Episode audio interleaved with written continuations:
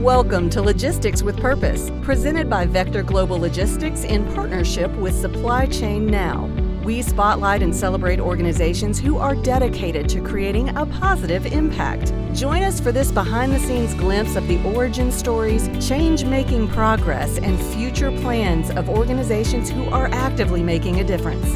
Our goal isn't just to entertain you, but to inspire you to go out and change the world.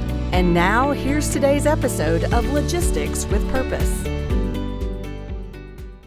Hello, and welcome to another episode of Logistics with Purpose. My name is Monica Roesch, and today I'm co hosting this episode with my amazing co host, Nuria Sierra. Welcome, Nuria. How are you?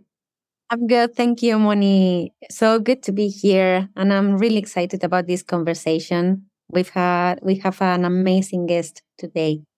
Yeah, it's great. We had the opportunity to meet her in London a few months ago and visit her offices She's amazing and what she does is great. So without further ado, I'd like to introduce Kaitlin Marian, Corporate Partnerships Manager at In Kind Direct.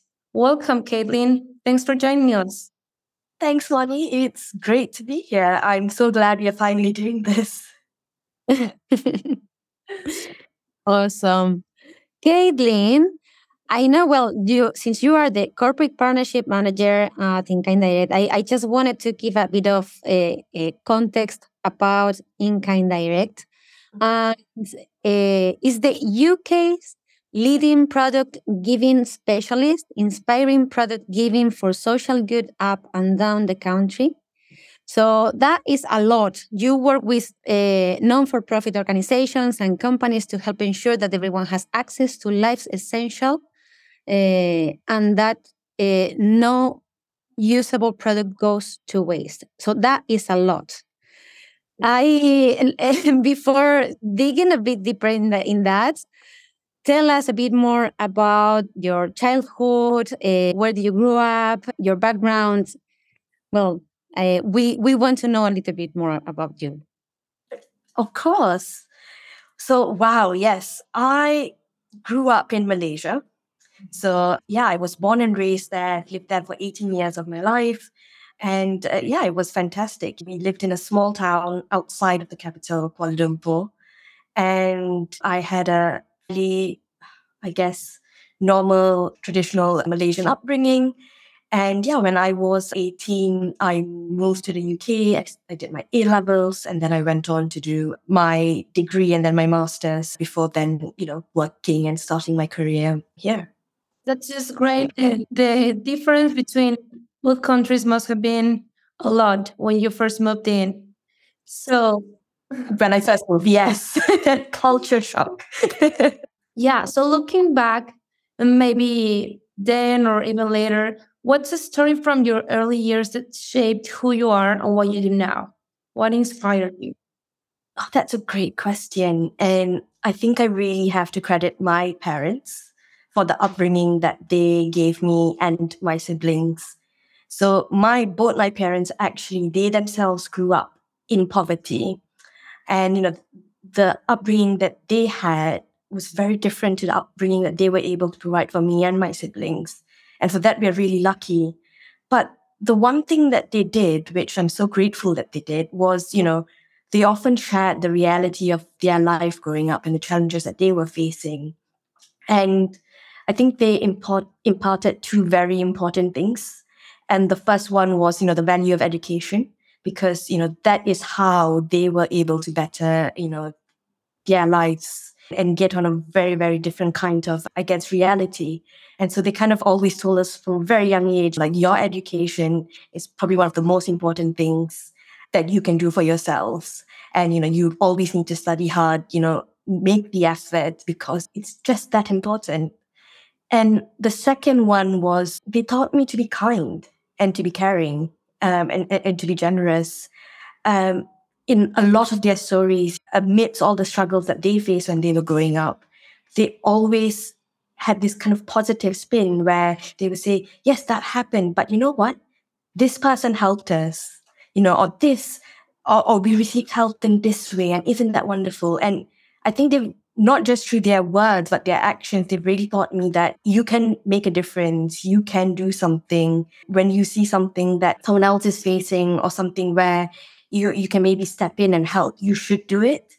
And I think that's something that has really influenced me in how I view the world. And obviously, because I started in the corporate sector, you know, that was fantastic. But as I became a bit more in tune with my own values and stuff, that is definitely one value that I think has been instilled since I was a very young girl. And I'm really glad because I think it's quite a especially in the current context. And I know we'll go on to talk about that in a little bit more detail after this, but in the current context of everything that's happening in the world right now, I feel like, you know, that to be able to kind of say like, amidst everything that's going on, I can help. This is what I can do. And to be able to do it alongside other people who want to help is just, it's just amazing.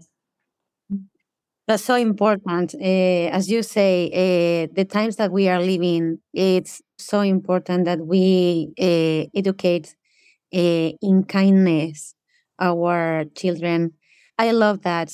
Let's talk about a little bit about your professional journey. You have a bachelor's degree in economics from Brunel University and a master's in law and economics from Queen Mary University both well respected institutions in London. So please tell us a bit more about your experience at that time and um, what spurs you uh, to choose that particular path. Oh, it's a great question. Brings me way back. well, interestingly enough, before I did my bachelor's in economics, I was convinced that I wanted to do law because I was like, you know what, that's where I can help people the most. I was very good at arguing. also I was told. So I was like, yes, I'm going to go do law and I'm going to like support all these people who need help. And that's the change that I'm going to make in the world. And luckily for me, I managed to do some internships before I started my degree. And I had, you know, I had the harsh uh, awakening of actually what I thought in my head, what law was, and the reality was quite different.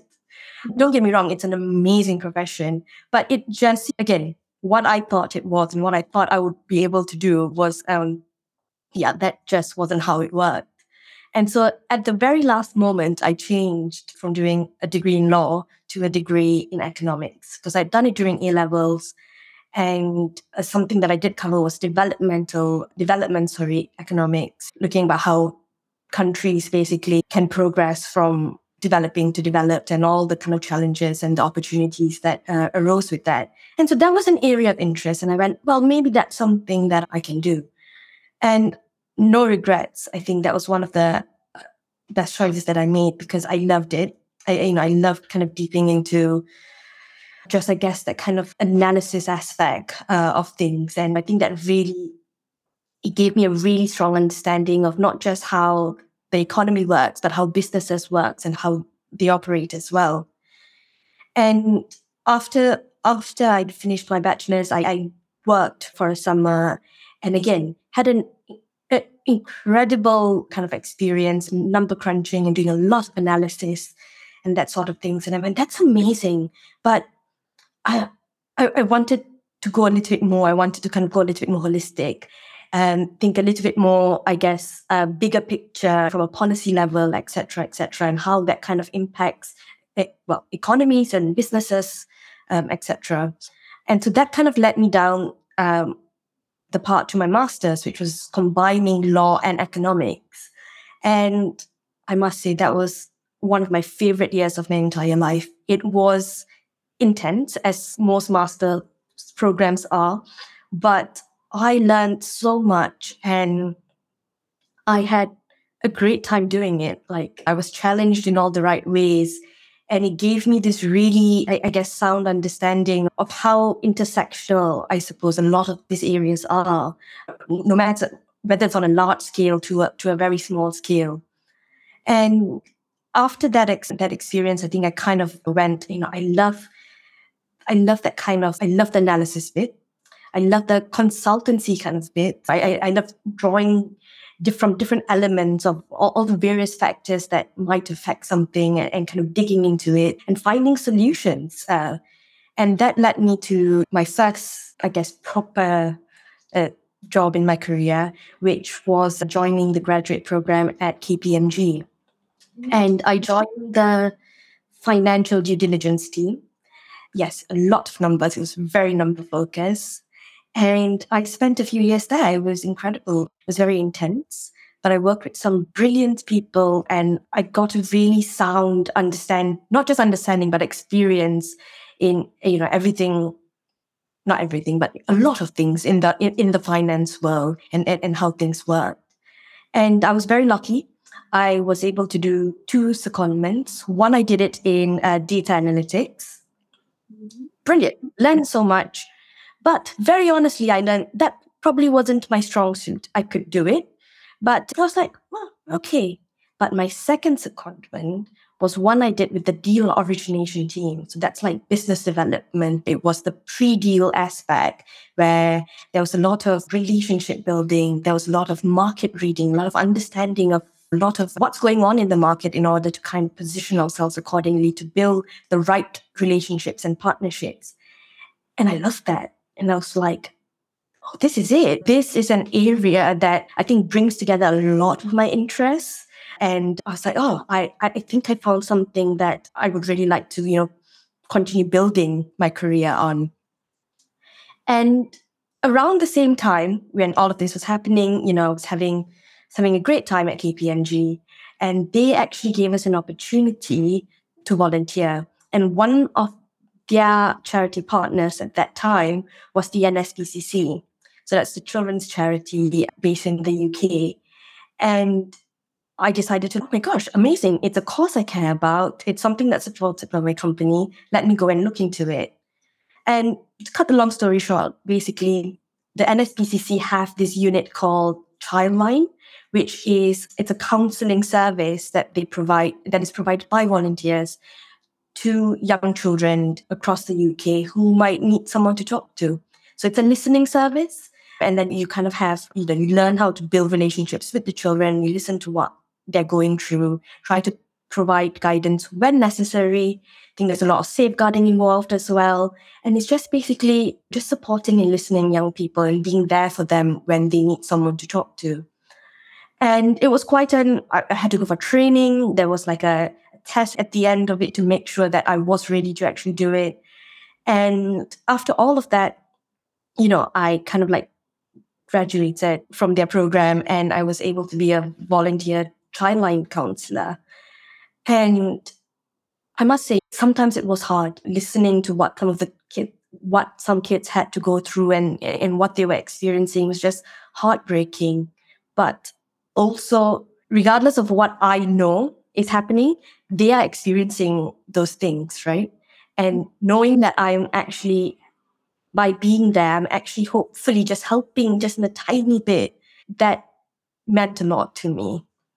And that led me down the path of really thinking about what was important to me as an individual. What values do I want to kind of incorporate more into my life? And how can I bring that into my career? Because we spend so much time doing what we do. And it took a while. It was not an instantaneous decision, but I kind of went, I, I think I want to bring that more into my career and, and to create something that's really meaningful, something where day in, day out, I am doing something in service of other people. And yeah, so that's kind of made me have a career switch, I suppose, from the corporate sector to the charity sector. And, you know, I've been really lucky because I started off my first stint in the charity sector was this amazing charity called Pilot Light. And it basically it brought together charities and other charities in the UK with business leaders from various companies um, uh, in the UK as well. And it did it through a skills transfer program. So they have these various programs where business professionals will share their experience, their skills, their whatever that they have and the charity needs. They'll be sharing it through them to kind of bridge the gap between that kind of skills aspect between the charity sector and the business sector. Yeah. And yeah, so I mean, so that's a bit long winded, but yeah, that's like where I started off and where I've ended up basically. yeah. And that's amazing because like a person who studied a bachelor's in international business and then an MBA, I can relate a lot to say, well, I love the business world, the corporate world. but what else can I do with that knowledge? Like, how can I put it into help to other people? And there's a lot of business people that think that uh, for profits are just for profits or businesses are only businesses, but then you get to meet other people who think alike as, as we do, the three of us here. And we believe that, well, yeah, we can do a lot of economics and law and business development and see how to improve the company with marketing or networking, etc. But then how can we put all of that into something good for others, like just because we want to help. So it's great to learn a little bit about how you shape that change of career. And that was actually my next question, but you already answered it. So uh, I'm curious about during all of this process about changing from KPMG to to the charity sector. Was there like a specific moment when you say, "This is it. I think I need to." I mean, because probably you were like thinking about, well, I want to keep combining it, but there at some point there must have been something that you said, "This is it. This is my sign. I need to change my path." Like, what was that moment like? Oh, it was actually, again, there were so many factors going on, and I had a, I have a really kind of supportive partner as well, who's always listen to your heart. Don't you got it? You can do whatever you want to do. So in that kind of supportive space, I think one moment that I do remember as kind of going, gosh, Kaitlin, I think the answer to this was after a particularly challenging day, I suppose, in the office, when I then had to go on my shift for Childline. And I remember before the shift, I, I was like, oh, I'm so tired. It's been a long day. It's going to be a long day tomorrow. And I've got to spend the entire night basically doing the shift as well. Still went for it. I was like, no, this is important. Got to go for it. And the shift itself was quite challenging as well. It really required, you know, it requires a lot of you emotionally as well because you want to be really present for the children as well. But at the end of that day, and I went home and it was close to midnight already, I went, even though the last five hours, that's how long the shift was, even though the shift was tiring, I didn't feel drained. I felt more energized at that point of time than I did leaving work. And it was quite curious, right? Because I'm like, I'm even more tired. I've not had time to actually like, you know, relax or, or anything. But it was almost like a this moment where it's like, you know, when you do the things that's really important to you and your purpose, it's almost like you get like these extra bouts of energy, these extra bouts of motivation, and it keeps you going. And I remember thinking, I don't mind working hard. Hard work has never scared me, but to to have that sense of, you know, okay, fulfillment, I suppose, in, in what I have done that day, it was such a strong feeling that I honestly went like, think you know the answer. and um, I did. Yeah. That's amazing. Well, your journey and how you have been shaping, well, your life have been shaping you, and you ended up uh, from being raised in Cairns, and then uh, you studied economics and everything, and then you find that purpose. Well, now uh, digging a bit more in into In Kind Direct it's a well-known UK charity in, established in 1986 by when well His Majesty King. Charles III when he was a prince, but still might be some people that are not that familiar with that. So could mm-hmm. you provide some like an overview and your role in there? Of course, yeah, of course. So I think the easiest way as a tagline to kind of describe what In Kind Direct does is that it's like it's a charity for other charities. So, you know, as you kind of mentioned earlier, Nuria, you know, we as a charity In Kind Direct, we believe that everyone deserves access to life's essentials and that no usable product goes to waste. So when we were first when we first started all those years ago, there was this there's this deep focus on that kind of waste element. I think at that point of time, before In Kind Direct was incorporated, companies because they didn't have any other viable option, were kind of, eh, you know, sending things to the landfill. And are talking about products that were perfectly usable, perfectly good, but maybe they've, they've had to clear their warehouse or they have had to have a different season and, you know, they had to clear it out and stuff. It was just going to the landfill.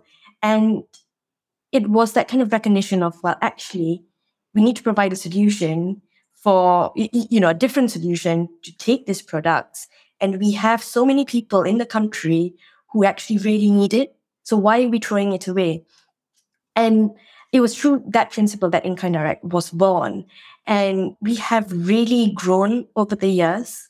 I think, you know, thinking about how we started, where it was primarily like kind of surplus donations that we received to avoid uh, a product from being sent to the landfill to where we operate now, which is a little bit more strategic actually, where we do the same thing, exactly the same thing, but we are actually able to kind of be a little bit more directive in, in terms of, you know, what we provide to the charity sector. And I realize that sounds a bit fluffy. So I guess what I also want to mention is what we do really well is we partner with all the right corporates and all the right brands in the UK. We form really strong relationships with them and we try to understand what their needs are, what is their, what drives them.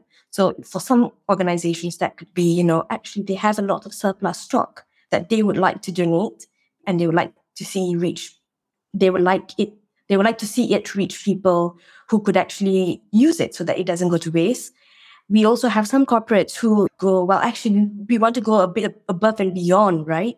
It's in our CSR strategy to donate a bit more. And so they'll kind of make a strategic commitment to say, I will donate, you know, 1 million period products to you over the year for you to then distribute out.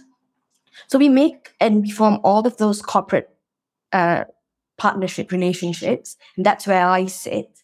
But what In Kind Direct does is, so we, after forming all those relationships, we take the products that are being donated and we have a warehouse. This, the warehouse is based in Telford and we have an amazing team who operates out of the warehouse itself and deals with all the logistic elements in the warehouse.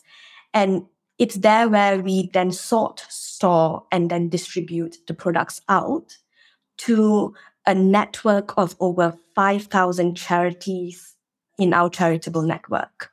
So we are basically a connector. We sit in the middle. We get product from corporates, we store it, we sort it, and then we distribute it out to charities in the UK. So we basically facilitate, I guess, this entire process of product donations at scale. So I think that's one of our strong points, right? Because I think a lot of companies are can donate and a lot of other charities can accept donations, of course. But what we do quite uni- uniquely is accept and operate at scale. And we are able to kind of facilitate, you know, truckloads of products every single day. And we have the infrastructure in place in that Telford warehouse to be able to kind of sort it out, you know, put it, we have a system where we, after we sort it out, we, are, we have a catalog, what we call a catalog, which is like this online brochure where we load all the um, items and products that we have received. And charities are, that's how charities access it. And they're able to order the products that they need. And of course, what we do as we are a charity ourselves, so we, we don't operate for profit. We're not doing this to make money. But what we do is we, we do uh, charge a very small percentage of the value of the products that we are distributing just to help us cover our costs. Again, we are because we are charity that we have to somehow find a way to be viable and to operate.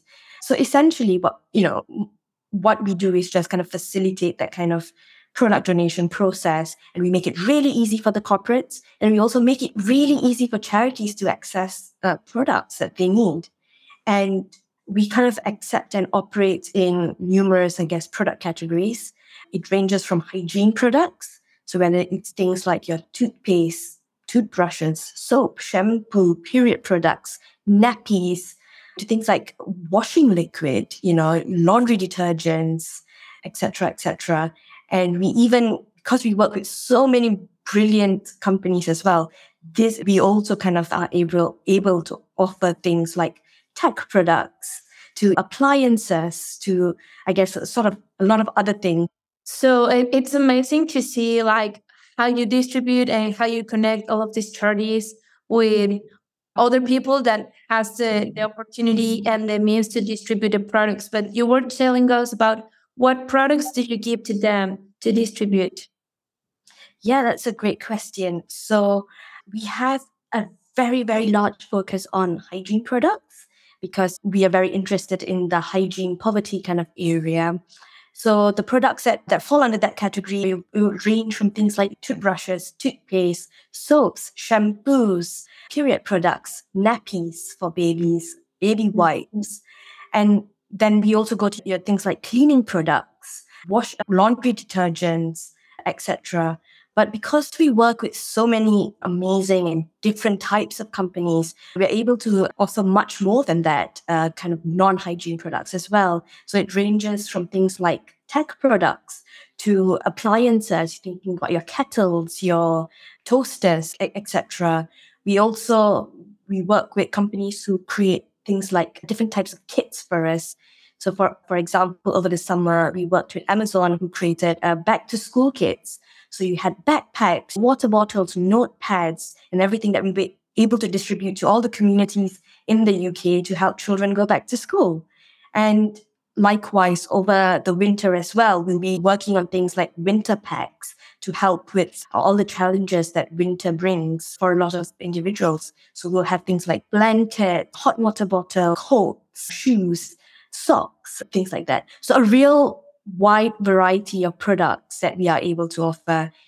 If we have, if we receive an offer and we know that it's something that our network needs and will use, then absolutely that will be something that we choose to accept in order to then pass on to the network that we serve.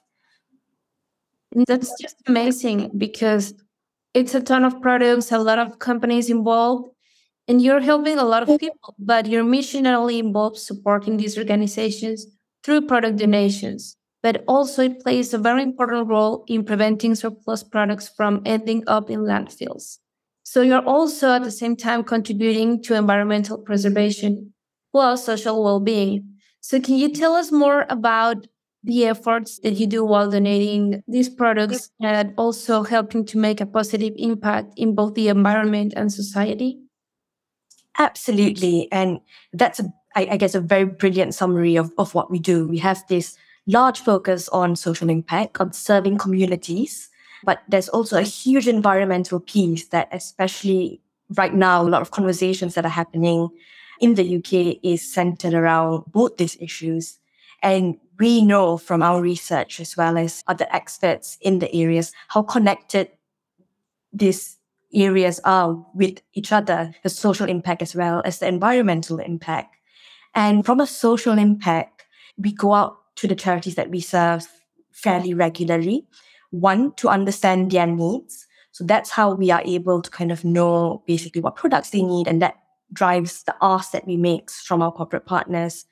But besides understanding their needs, you know, we kind of understand from them, I suppose, the impact of of what we do, of the donations that we receive. And so they share with us, you know, we have those large numbers of like, you know, this type, this donation was able to serve X number of charities and therefore X number of people have been supported by it.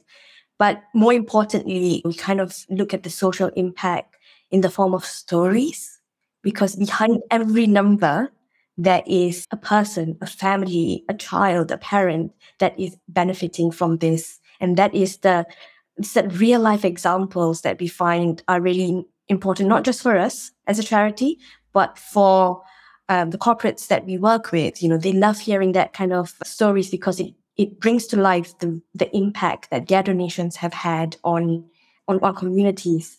A very recent example that I, I've had when I went out to visit a charity that we support recently, and they were telling me how they had a young mom come in and she has two kids.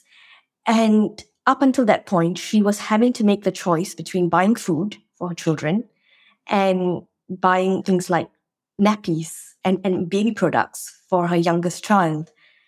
And when they gave her this big pack of like uh, products as well as other products, she burst out into tears because she goes, for the first time in a very long time, that week, she did not have to make a choice between choosing to put food on the table for her kids and, and, having some essential items to support her family. And we hear this time and time again, and people are having to make those kind of devastating choices.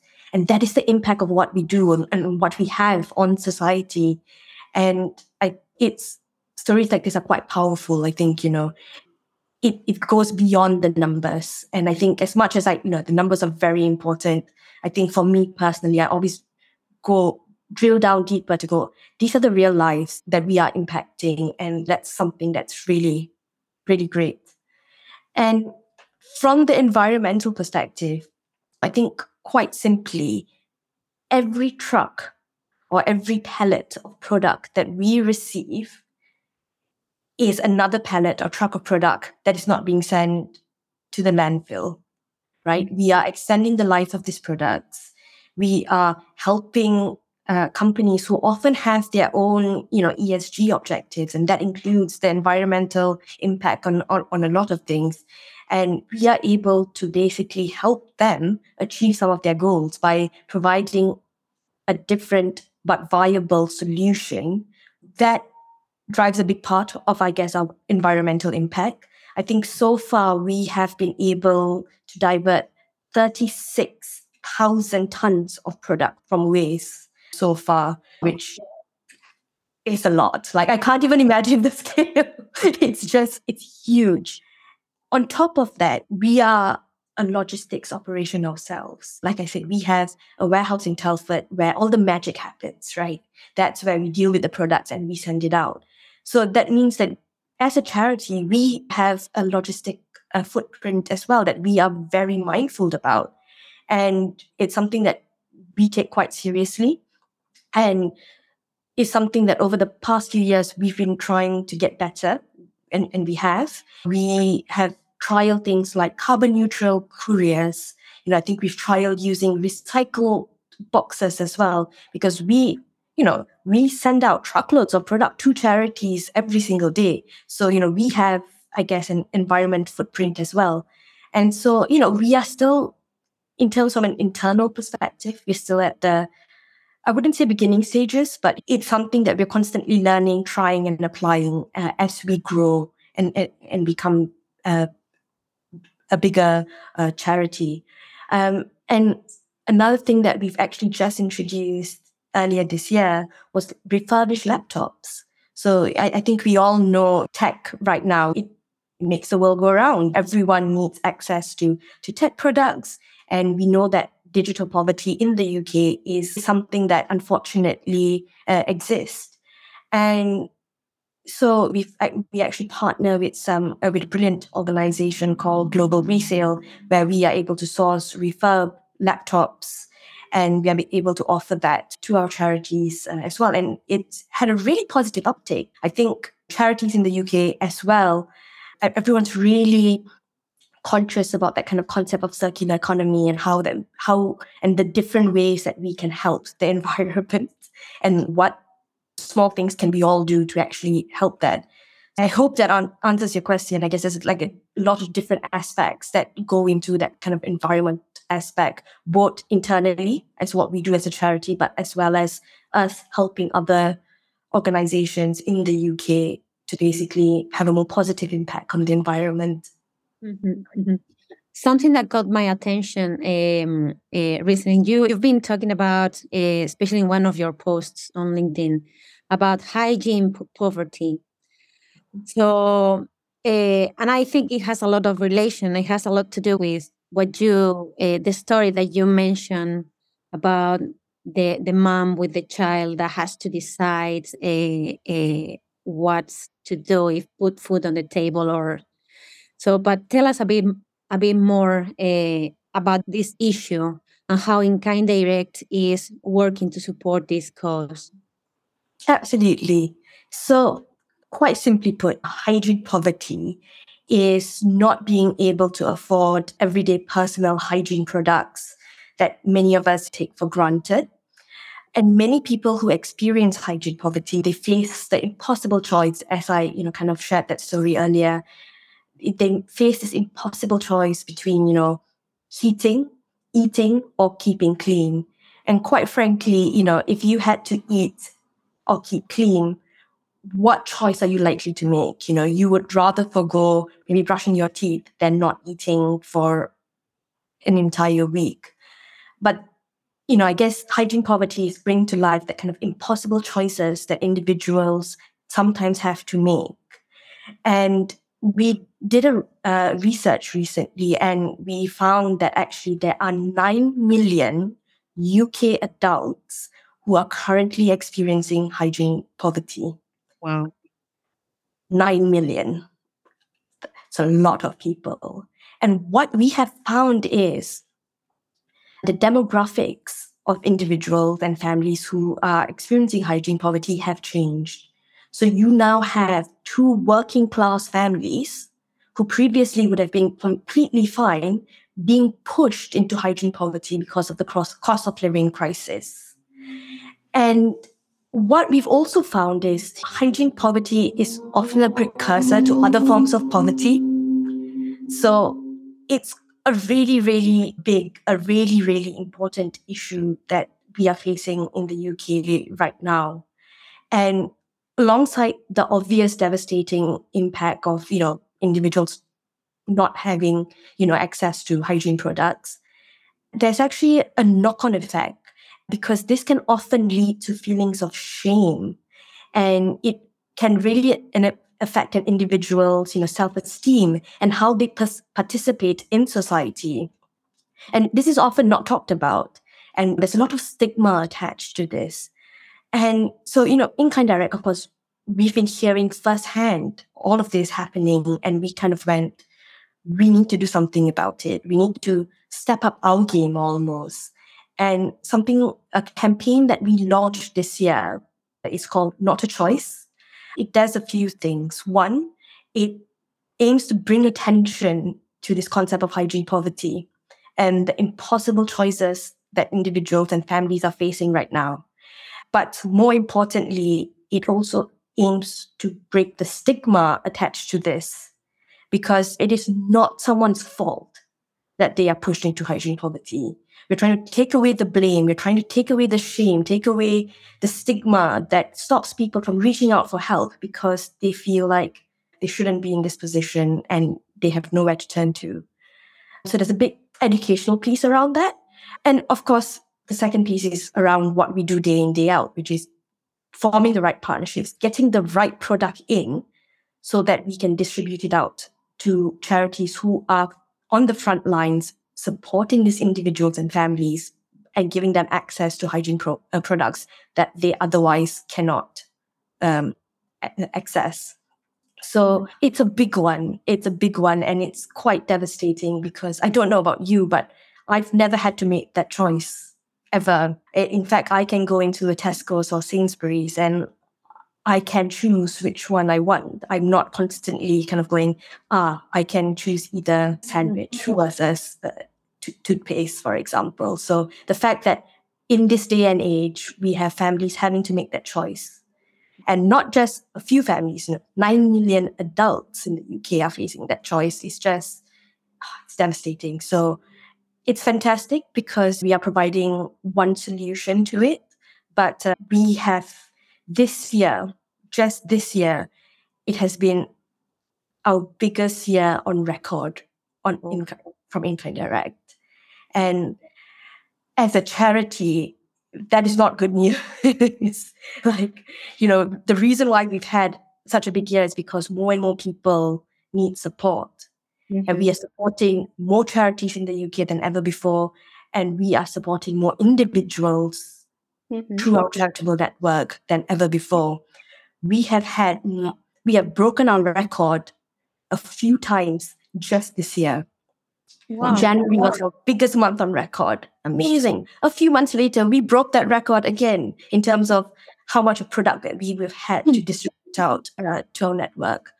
And, you know, I love a good KPI. You know, I that's yeah. how I started my career. But oh, it's not the KPI. You, you know, when you actually think about it and what it means, it's like, oh, this is bad.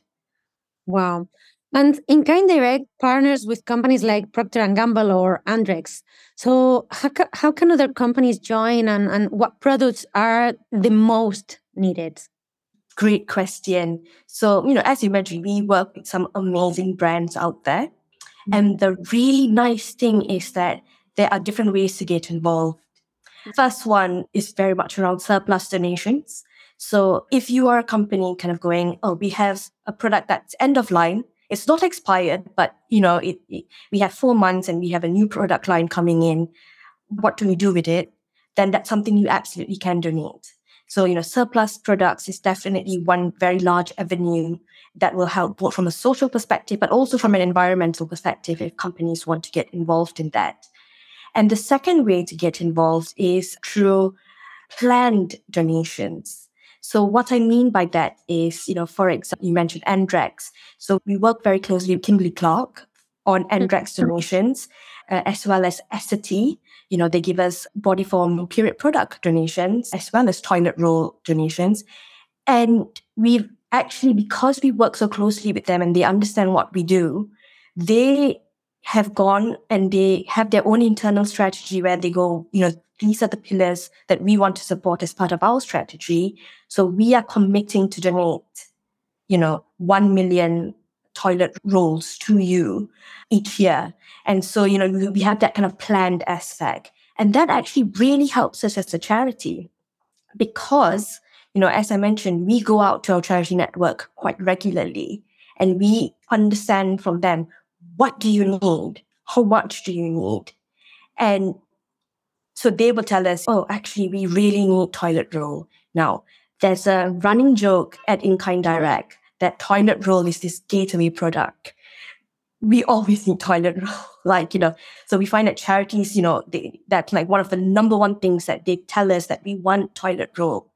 And based on the list of things that they've told us, we've been able to kind of develop what we call our big 17 list of essential hygiene products that uh, they need that we are always looking to receive from anyone who would like to donate.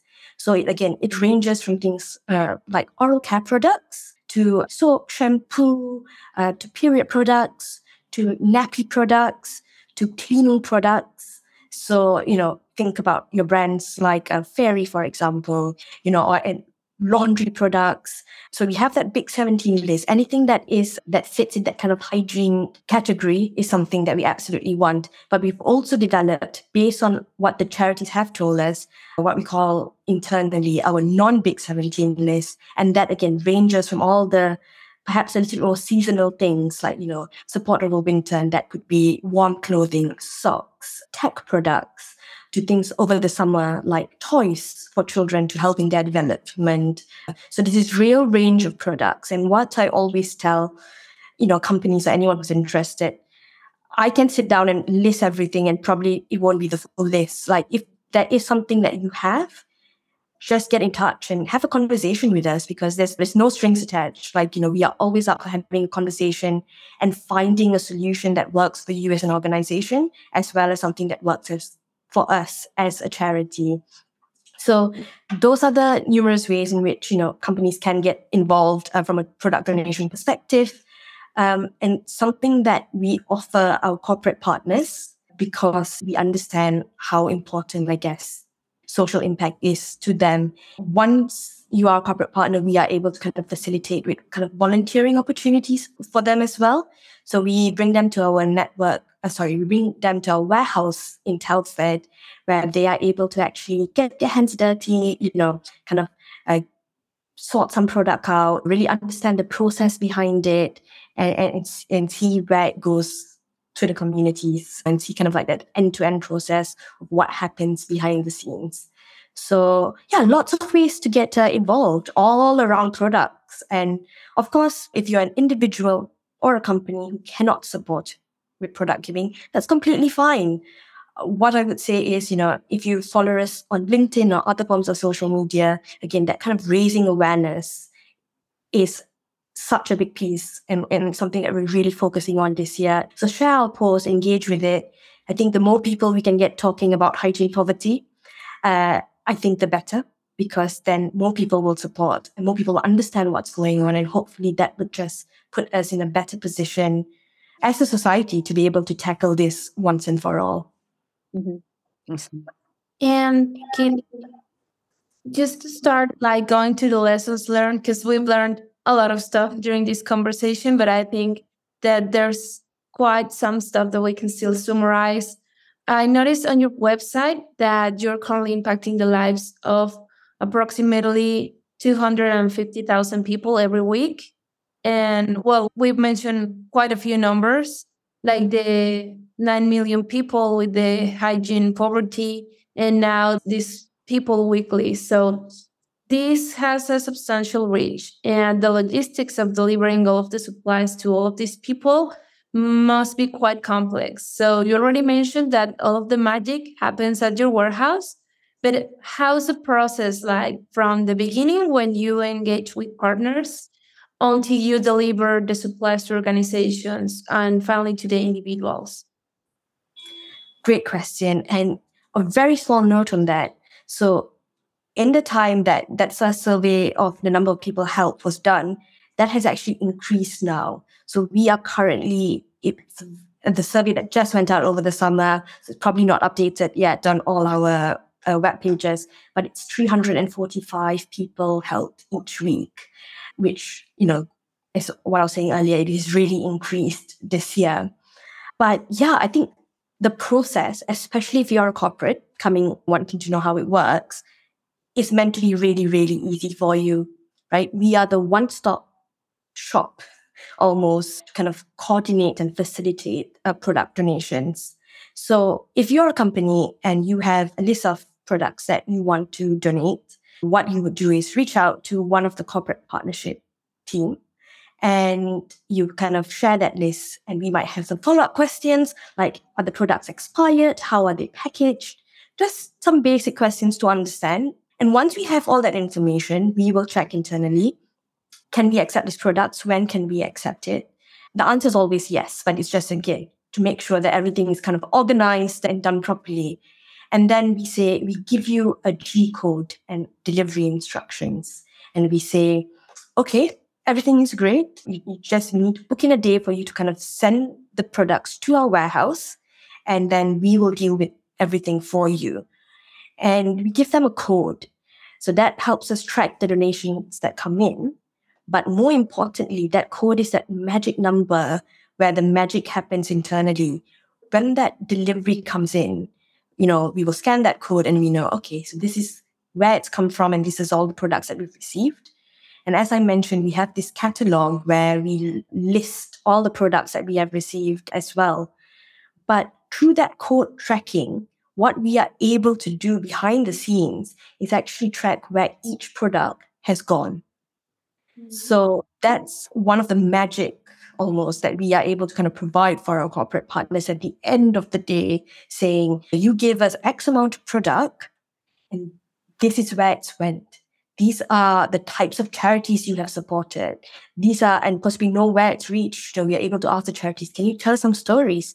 So we're able to collect all of this and give it back to them in the form of an impact report to say, this is what your donation has done. So from a corporate perspective, that's really easy. You just go, hey, we have something to give you. They give it to us, they deliver it to us. And we do that magic behind the scenes. And then we are able to share it back with them to say, this is the impact of your donation. So I guess it's quite easy, I, I suppose, from a corporate eh, or a brand perspective in terms of what happens. And as I mentioned, behind the scenes, of course, we have the once it's in the warehouse, it goes into our catalog, and then we distribute the product out to over 5,000 charities in the UK, which then they help either distribute to communities that they serve or it helps them run their services as a charity and allows them to do what they do. So, in a nutshell, that's what it does. It's really easy. It's a very easy solution. It hopefully it feels like a no-brainer for both charities who want to join our network and who want to receive support because you get access to basically free product. uh, but also to corporates who want to donate and actually see their product make a difference in the life of individuals in the UK. Yeah, um, that's amazing because I mean, for these companies being able to know exactly where their product went, I think that must be one of the things they love the most to finally see the result of what they're doing like in real life. And during all of this shipping and magic, what has been one of the biggest challenges that you have faced as a corporate partnerships manager and how did you overcome it? It's a great question. And I think the biggest challenge is getting the right product at the right time. So, you know, through our network surveys with the charities, we understand what they need, and we are able, we have been able to develop a quantified need for these products as well. So, for example, we know we need three and a half million period products every year in order to serve our network. And we have a number for all of the items that we basically wish to provide for our network. And so while surplus donations are absolutely fantastic and we you know we, we do accept them and we do love them and they make such a difference that's why it, the challenge for us is to kind of develop that tra- strategic partnerships to get something that's planned so that we have enough for all the different categories and it is an ongoing challenge. It's one of those things. We are quite a small charity ourselves, and we have four to five of us in the team, and we are managing all these different relationships. So I think the challenge is, of course, having the right conversations at the right time with the right individuals and trying to make sure that we get that product in. And it has worked, though, by being really strategic and really clear with our asks and actually having a number of like, this is not a number we've made up this is a number that charities have told us, like how much they need, why they need it, etc. And sharing this to have this almost win kind of perspective rather than telling corporates, you just have to help us or you know, we're saying actually this is a mutually beneficial kind of solution because you may want to do some good, you may have product to, to donate. We are able to facilitate that. This is the strategic objective we're trying to achieve. What can we do together? I think that has really helped the conversation. And we, you know, we have more than 2 million product, uh, period, for example, period products. We have more than 2 million products committed in any one year, which is just fantastic because we know then we have to look for another 1 million period products, but we already have 2 million coming in uh, and that we are able to give that to our network. So that's an ongoing challenge, but it's, it's what it makes what uh, I do, I suppose, fun and, and interesting in having those conversations and trying to form the right partnerships. Yeah, I need a little bit of spice over there to see, well, I can plan this ahead, but still, like, how am I going to get this other product? Awesome. So, Kaitlin, I In Kind Direct, you leverage logistics to empower both for profit companies and non-profit organizations to make a bigger impact. So, um, we are curious about uh, uh, what does the phrase logistics with purpose mean to you? Oh, it's a great question. I think for me, logistics with purpose is it's just about having a really practical solution to facilitate companies and organizations doing their bit to do good in their in, in the world right now. I think you know, what we do in the logistics space is a crucial component in actually in what In Kind Direct does. And I think what you guys do as well is getting products to where it needs to be. And I think it's so powerful, isn't it? That everything that we facilitate through logistics is ensuring that these products are getting to the people who need it the most. So whether it's in the form of a paid customer or whether in the in the charity sector, it's to people who just maybe can't afford it, but having it delivered to them and making sure that it reaches its audience is, yeah, it's, it's what it means to me. So it's something really powerful and something that should not be taken for granted. Well, Kaitlin, thanks a lot for sharing all of this with us. It was an amazing conversation. We've learned a lot for sure about you and In Kind Direct. So, just to wrap this up, how can our listeners connect with you and, of course, support In Kind Direct? Yeah, so join uh, follow us on LinkedIn or other forms of social media. You our tag is in kind direct. Across all social media platforms. So feel free to follow us, find out what we are doing, all the various campaigns that we are running, and you know you can hear us talk about you know the impact it has uh, on the charities in the UK that we support. But you can also just reach out to me on LinkedIn or if you would like my contact details and you're watching this podcast, then you can just reach out to the lovely Moni or Nuria, and I'm more than happy for my email address to be shared as well. So yeah, always up for a conversation. So even if you're not sure what conversation you want to have with me, please do just reach out and yeah, just happy to take it from there. Amazing. Thanks a lot, Kaitlin, for being here today. Thanks, Nuria, for being an excellent co host as always. And thanks to you guys for being here today. Stay tuned for the next one. Bye. Thank you so much. Bye.